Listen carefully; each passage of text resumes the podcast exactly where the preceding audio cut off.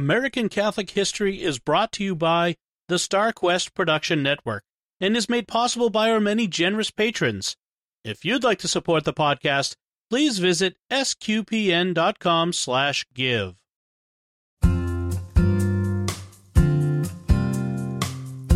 Hello, and welcome to American Catholic History. If you like our podcast, be sure to rate us and give us a review wherever you get your podcasts. I'm Noelle Heaster Crow. And I'm Tom Crow. Today we're talking about Simon Brute, immigrant, professor, and the first bishop of Vincennes, Indiana. Now, that resume doesn't sound all that exciting. He was a very simple and humble man but his life and impact are anything but simple and humble. Yeah, President John Quincy Adams, a fairly well educated man himself, said that Brute was the most learned man of his day in America. Brute was a bit of a paradox. Simplicity and simply doing what he believed God desired him to do seemed to have been the hallmarks of his life, and that resulted in some very remarkable things. He's another one who was born in France, but unlike a number of the priests and religious we've talked about thus far, he didn't come to America to escape the bloodletting of the French Revolution. Right. He was born in 1779, so he was only 10 when the revolution began.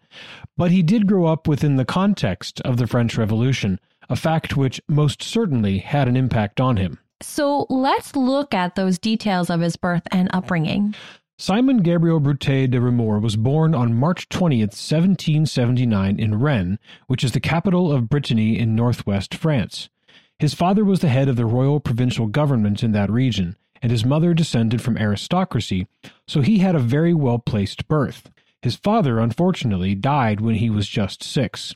His mother set up a printer's shop to support the family. Her family had been printers to the king, and little Simon learned how to work in the printer's shop. He said he never liked that work, but considering his vast library later in life, it seems being around a print shop had some influence on him. The library was also connected to his intellectual aptitude.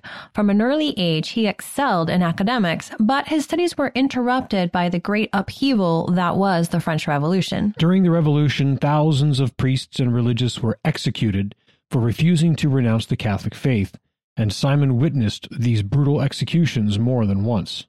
His mother, who was a devout Catholic, would actually assist in hiding priests from the authorities. Simon would go to the local prison where priests and religious were being held. He and a priest would go to the prison disguised as a baker and a baker's assistant, and they befriended the guards. Simon and this priest would bring bread to the prisoners, as well as the Blessed Sacrament, and the priest would hear confessions.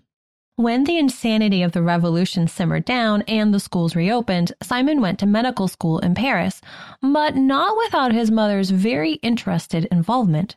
She was determined that her son, whom she had raised in the faith and had high hopes for great success, would not be lost to the allurements of the world he would meet in Paris. She gave him very strict instructions on how he was to act and things he should and should not do while in Paris to protect his faith. Apparently, her influence was strong because he remained faithful and then some. While at medical school, he and a small group of Catholic friends banded together for mutual support. They all experienced anti Catholic harangues from fellow students as well as from professors. They would defend the faith and choose term paper topics that enabled them to make the case for Catholicism. Their professors and fellow students didn't appreciate it, but Brute and his fellow Catholics who engaged in this little counter rebellion were such good students and were so good at presenting their arguments that their opponents could do little but get angry. One instance of this back and forth actually caused a sensation that got beyond the walls of the medical school. It made it all the way to the ears of Napoleon Bonaparte, who at the time was the first consul of France. Napoleon caught wind of the anti Catholic shenanigans of the professors, and since he was intent on seeing things stay calm, he ordered the professors to stick to their subjects and drop the anti Catholic stuff. And with that, the name and reputation of Simon Gabriel Brute was in the ears of the future emperor of the French. In 1803, Brute graduated from medical school at the top of his class, which pleased his mother. And he did so while maintaining his virtue and his faith, which pleased her even more. Initially, he went back to Rennes and offered his medical services free of charge to all who needed them. And he was offered a very distinguished medical position in Paris, which further pleased Mother But Simon had a shock in store for her and for his friends. He was going to forego his very promising medical career and enter seminary to become a Catholic priest. His mother was not pleased. It wasn't that she didn't respect the priesthood, of course, but she desired the prestigious and comfortable life of a medical doctor for her son. Also, she had hoped that Simon would be able to help pay for his younger brother Augustine to go to medical school. But Simon had made up his mind. He truly believed that God desired him to be a priest, so he enrolled in the seminary of Saint Sulpice in Paris in 1803. While at Saint Sulpice, his connection to Napoleon resurfaced when Napoleon appointed Simon the Master of Ceremonies to the Archbishop of Paris. The position came with a stipend, so Simon was able to help pay for his brother's medical training after all. It was also while at Saint Sulpice that he began to accumulate his considerable library and his interest in becoming a missionary began. For her part, his mother still held out hopes that he would abandon priestly studies and resume his promising medical career. She even tried to get the superior of the Sulpicians to press Simon to leave seminary, but the superior, Father Jacques Andre Emery, reminded her that the life of a good and holy priest was even more valuable to the world than that of an excellent man of medicine. And Simon was resolved to be a good and holy priest. He certainly was a capable student, but a nephew quoted him as insisting, I did not come to the seminary to be a scholar, but to be a saint. Uh, potentially very prophetic words. He graduated and was ordained in 1808, and this occasioned the final sacrifices that his mother could make. First, in 1804, Napoleon Bonaparte had been proclaimed and crowned the Emperor of the French, and he offered Brute a position in the imperial chapel. But Father Brute declined the position. He had set his heart on missionary work. Much to his mother's chagrin, he desired a life of simplicity and hardship, far from the salons and brilliant architecture of Paris. His missionary ship came in, literally, in 1809 when the Sulpician father, Benedict Flaget, came to Paris from the new United States. Now there's an ironic twist here. Father Flaget was a fellow Sulpician who had been a professor at Saint Sulpice, but had to flee to America due to the French Revolution. He'd served as a missionary in America, particularly in the Northwest Territory near a town named Vincennes, but he dreamed of returning to seminary work. He was assigned to be a professor at Georgetown, and then in 1808 he was named the first bishop of the new Diocese of Bardstown. That would mean going back to missionary work full time. He came to Paris to protest this appointment. Father Brute, on the other hand, was inspired by Father Flaget's story of missionary work, and so when Father Flaget returned to the United States in the fall of 1810 to become Bishop of Bardstown, his protestations were unsuccessful, Father Brute accompanied him. The ironic twist here is that while Father Flaget, who desired seminary work, was consecrated bishop and then went west to be the missionary bishop of his vast diocese, Father Brute, who desired missionary work, was kept in Baltimore and assigned to teach at St. Mary's Seminary, the first seminary established in the United States. He was disappointed, but he was obedient, and he would eventually get his missionary work. And one quick side note the log cabin that Bishop Flaget lived in for a time in Bardstown is still there, and we're actually going to visit it with a group of awesome people on a pilgrimage to the Kentucky Holy Land and Bourbon Country. Uh, you guys all should come join us. Get information at pilgrimages.com slash Catholic Kentucky Bourbon, and we'll link to it in our show notes. Father Simon Brute taught at St. Mary's for two years and then was moved to the other seminary that the Sulpicians ran at the time, Mount St. Mary's, in the tiny Catholic enclave of Emmitsburg, Maryland. And it was at the Mount where he really started to have his major impact on the American church. Absolutely. First, while St. Mary's in Baltimore more or less trained priests for Baltimore and the other dioceses along the East Coast, Mount St. Mary's was more of the seminary for missionary priests who would go west. Second, his abilities as a professor formed the seminarians exceptionally well. Third, his life of prayer, humility, and simplicity made him a model for the seminarians to emulate and he was a valued spiritual director. And all this meant that while he wasn't out in the mission field himself, he was having a real and important impact on many priests who would go out to be missionaries. And fourth, he was an excellent aid to both major figures who were already there in Emmitsburg Father John Dubois, the founder and first president of Mount St. Mary's, and especially to Mother Elizabeth Ann Seton, who was building up her new religious order, the Sisters of Charity of St. Joseph. We've actually done episodes on both of them, John Dubois in episode 39 and Mother Seton in episode 78. Father Brute and Mother Seton recognized in each other a kindred spirit very quickly. He became her spiritual director and chaplain to her order, and in turn, she taught him English, and she also provided a calming influence on his restless spirit. She helped him see that if God wanted him to be a missionary in a far off field, God would make the arrangements. But for now, it was good for him to be content with the missionary work in Maryland. He struggled mightily with those two things English and his zeal for missionary work. In regards to English, he would learn how to read and write, but he never came to be fully conversant. And regarding missionary work, he would come to love his little missionary field in Emmitsburg, and he would eventually find a larger field further west. In 1815, he returned to France for a few reasons. First, to retrieve his vast library, which he'd been sorely missing. When it came over, it was quickly recognized as the largest and finest personal library in the country, containing 5,000 volumes on all manner of subjects.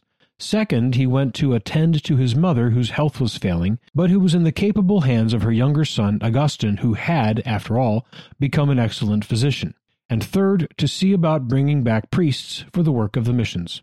Upon his return in November of 1815, he found that his Sulpician superiors had decided to make him president of St. Mary's in Baltimore, so he reluctantly stayed in Baltimore in this position for a little over two years. He and Mother Seton continued to exchange letters, and it was clear that he longed to return to the Mount.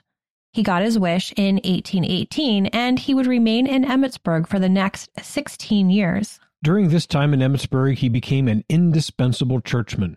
His reputation as an excellent professor and valued pastor and spiritual mentor only grew. His notes about his days included rising very early, praying for an hour or so, taking the Blessed Sacrament to the sick, anointing the dying, having lots of conversations with as many as 62 different people, offering Mass, and walking up to 30 miles in a day. His notes one day conclude with the words, How wonderful the day of a priest. It wasn't quite the Wild West, which at the time was Indiana, not Texas or New Mexico. But Western Maryland was rural and sparse enough. This was missionary work. He also became a sought after consultor on theological matters, and when the American bishops met in council in Baltimore, he was relied upon for his insights. His time in Emmitsburg had its low points as well. He suffered the loss of his closest spiritual friend, Mother Seton, who died in 1821, and then of Father Dubois, who was named the third bishop of New York in 1826. When Mother Seton died, he wrote of her, Oh, such a mother, such faith and love, such a spirit of true prayer, of true humility, of true self denial in all, of true charity to all. But mark well that even our love for one another, all, all in this world is vanity, except it be for God, of God, in God, for eternity, for God and eternity, all in all, and indeed to live for this, to live for heaven, is at the same time to lead the happiest life upon earth. Is it not so, O mother? Answer from your little wood. Pray now and then for me. Father Brute would continue his duties at Mount St. Mary's and in the community around Emmitsburg. He also carried on a significant correspondence with bishops and non cleric figures all over the United States. It was during this time that President John Quincy Adams referred to him as the most learned man of his day in the United States. He carried on this tranquil life until his tranquility was broken in 1834. That's when he found out that his name had been submitted to the Vatican to be the first bishop of the new diocese of Vincennes in Indiana. He was terrified of the idea of being made bishop of the new diocese. He wrote to every Western bishop he knew pleading for a reprieve. He said he was prematurely old at 54 and his health had started to decline. He pointed out that his English was still not good and he was not one for public appearances preferring his books and a quiet place to read, or the company of the Daughters of Charity to hobnobbing functions. All of his protests were in vain, however, and, like Bishop Flaget before him, he accepted his fate and set off for St. Louis, where he would be consecrated by Bishop Joseph Rosati. Now, we've talked about Vincennes a few times before, particularly in episode 37 when we talked about Father Pierre Gibault, who aided General George Rogers Clark to defeat the British in the Western theater of the Revolutionary War. Yes, Vincennes figures in early American Catholic history quite a bit. It started out as a French fort, and Father Gibault was active in and around it before the Revolution. He left Vincennes in the 1790s. For three years, Vincennes was without a priest until a missionary came for a time, and that missionary was Father Benedict Flaget. When Father Flaget became Bishop Flaget of Bardstown, Vincennes was just one city in his diocese which covered the entire United States between the Appalachians and the Mississippi River. Now, in 1834, the elderly Bishop Flaget was going to be co consecrator for the new Bishop of Vincennes, and it was a priest whom he had brought over to America 24 years earlier. So, like many things in American Catholic history, it all comes full circle. It is a small Catholic world. Bishop Brute was consecrated bishop and went to his new see city in 1834, immediately setting to work. When he arrived in Vincennes, all he had was $240, which the Daughters of Charity had raised for him, and a gold watch which had been a gift. He wasn't even able to bring his beloved library with him just yet. His vast diocese covered the entire state of Indiana and the eastern portion of Illinois, including Chicago. He only had three priests, and one of them was on loan from St. Louis. His new cathedral, St. Francis Xavier, had been under construction since 1826 and was still far from completion. There were no schools, and the general health of the faith was not great. So at long last, he finally had his wild mission field. In 1835, he did what so many other bishops before him had done in a similar situation. He went back to France to raise money and find priests for missionary work in his new diocese. He was very well received in Paris and his native Rennes. His words and humility inspired many hearts, and he was hailed as a living saint. Some even took threads from his cassock as relics. He managed to raise enough money to finish St. Francis Xavier Cathedral, complete with a bell tower on top of the structure, plus building many more parishes, schools, and other needed structures. And he came back with 12 seminarians and eight priests. In another turn of things coming full circle, he found himself writing to mothers who, as his mother had, opposed their sons' desires to set off for missionary work. He wrote to one, There are in yonder America souls waiting the generosity of a mother whom the Lord will know full well how to console in the loneliness of her last moments. Among those priests to respond to the missionary call and return with him was Father Benjamin Petit. Father Petit would distinguish himself in short order by working among the Potawatomi Indians and then accompanying them on what came to be known as the Trail of Death. Learn more about that harrowing story in episode 48. Bishop Brute also sought religious women to come to establish schools. He managed to get the Daughters of Charity of Emmitsburg to send three sisters to join the two others from Kentucky, and he set one of his new priests to the task of finding a religious order back in France to send sisters over. This effort would bear fruit in 1840 when Mother Theodora Guerin came with five sisters from the Sisters of Providence. Mother Theodora Guerin would be canonized a saint in 2006. We'll certainly do an episode on her. But Bishop Brute would not live to see the Sisters of Providence arrive or the great growth that would come from his labors. He died on June 26, 1839, of tuberculosis. He had been bishop for all of five years, but they were five years of incredible growth. Three priests had become 25 with 20 seminarians. The seven parishes had grown to 27 with 30 other stations where the sacraments could be offered regularly. Two religious orders had been established, plus a college for young men and an academy for women. 130 youth were enrolled in parochial schools. His vast library was housed in a building specially built for it near the cathedral. The faith, which was moribund when he arrived, was now thriving. And it was because he had given every last ounce of himself, even attending to sick calls and filling in for his priests at far distant missions as his own death was nearing. Bishop Brute was buried under the altar of St. Francis Xavier Cathedral, but in one final example of humility, he was buried in borrowed clothes. His death was mourned throughout the church in America, with the president of Mount St. Mary's in Emmitsburg giving a stirring talk on his sanctity and accomplishment later that year. In 1891, Cardinal Gibbons of Baltimore, on a visit to Vincennes, exclaimed, Worthy citizens of Vincennes, You need not go on pilgrimages to visit the tombs of saints.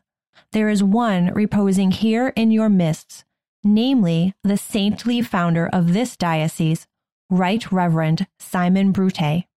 Regarded as a living saint during his lifetime, his cause for canonization was opened in 2005. You've been listening to American Catholic History on the StarQuest Production Network. If you've been enjoying our podcast, please help us out by giving us a five star rating and a good review. And we ask you to consider supporting the work of SQPN. Yes, now is a great time to become a StarQuest patron. Thanks to a generous gift from a StarQuest supporter, when you start a new Patreon monthly pledge at sqpn.com/give, the first three months will, be matched by an equal amount from our donor. So if you become a new patron at $10 per month, after three months, our donor will give $30 to StarQuest to support all of our shows, including American Catholic history, making your gift go even further. If you've been thinking of becoming a StarQuest patron, now is the time. Visit sqpn.com slash give today. To learn more about Bishop Simon Brute, to find previous episodes, or to learn about our upcoming pilgrimage to the Kentucky Holy Land and Bourbon Country, please visit sqpn.com slash history. We also love feedback and hearing about great Catholic history sites and stories from all over. You can email us at history at sqpn.com or find us on Facebook at facebook.com slash American Catholic History, Instagram at ACH underscore podcast, or follow StarQuest on Twitter at SQPN. I'm Noelle Heaster Crow. And I'm Tom Crow. Thank you once again for joining us on American Catholic History on StarQuest.